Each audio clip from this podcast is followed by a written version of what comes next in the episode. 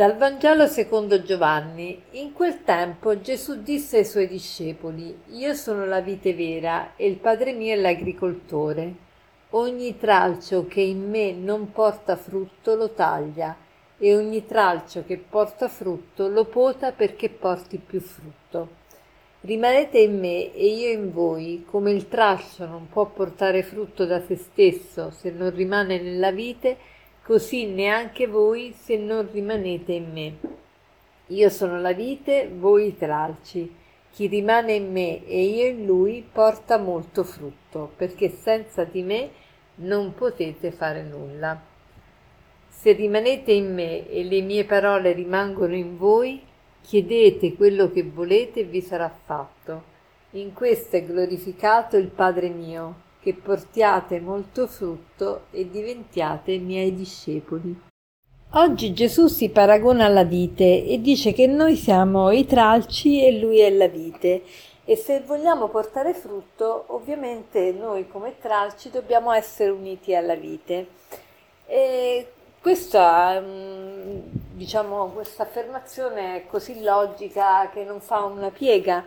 E che cosa vuol dire però questo per la nostra vita.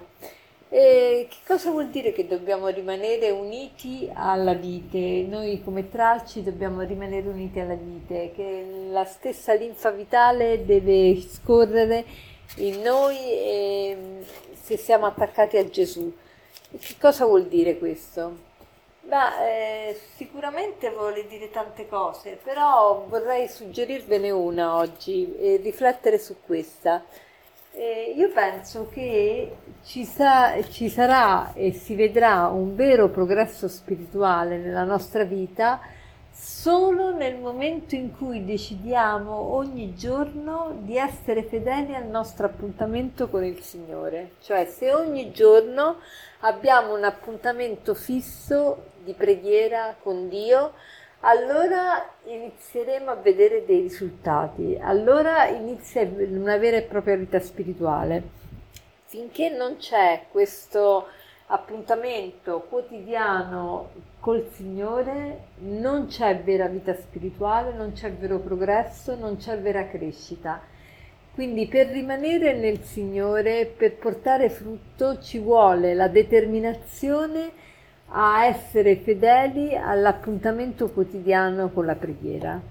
E da quando uno inizia eh, con perseveranza eh, a incontrare il Signore quotidianamente, da allora si potranno iniziare a vedere dei frutti e da allora si inizierà a vedere del cambiamento.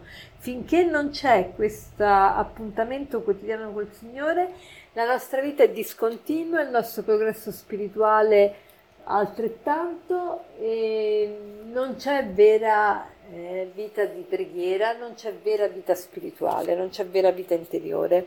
E allora facciamo il proposito proprio di essere eh, veramente fermi su questo punto.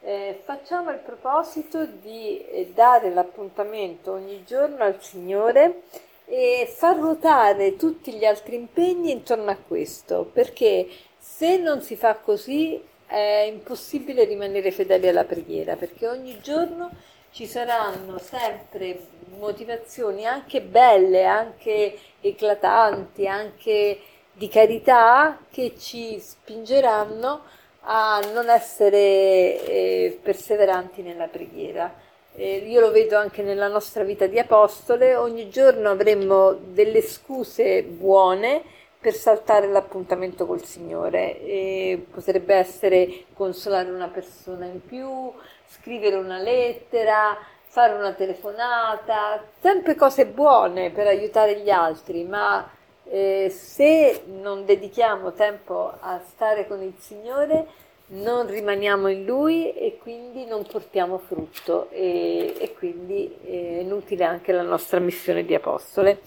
E, ehm, quindi eh, il proposito di oggi può essere proprio quello di essere fermi nel nostro eh, appuntamento col Signore nella preghiera. E per concludere vorrei citarvi questo aforismo che dice così: Se siamo deboli nella preghiera, siamo deboli ovunque. Se siamo deboli nella preghiera, siamo deboli ovunque. Buona giornata.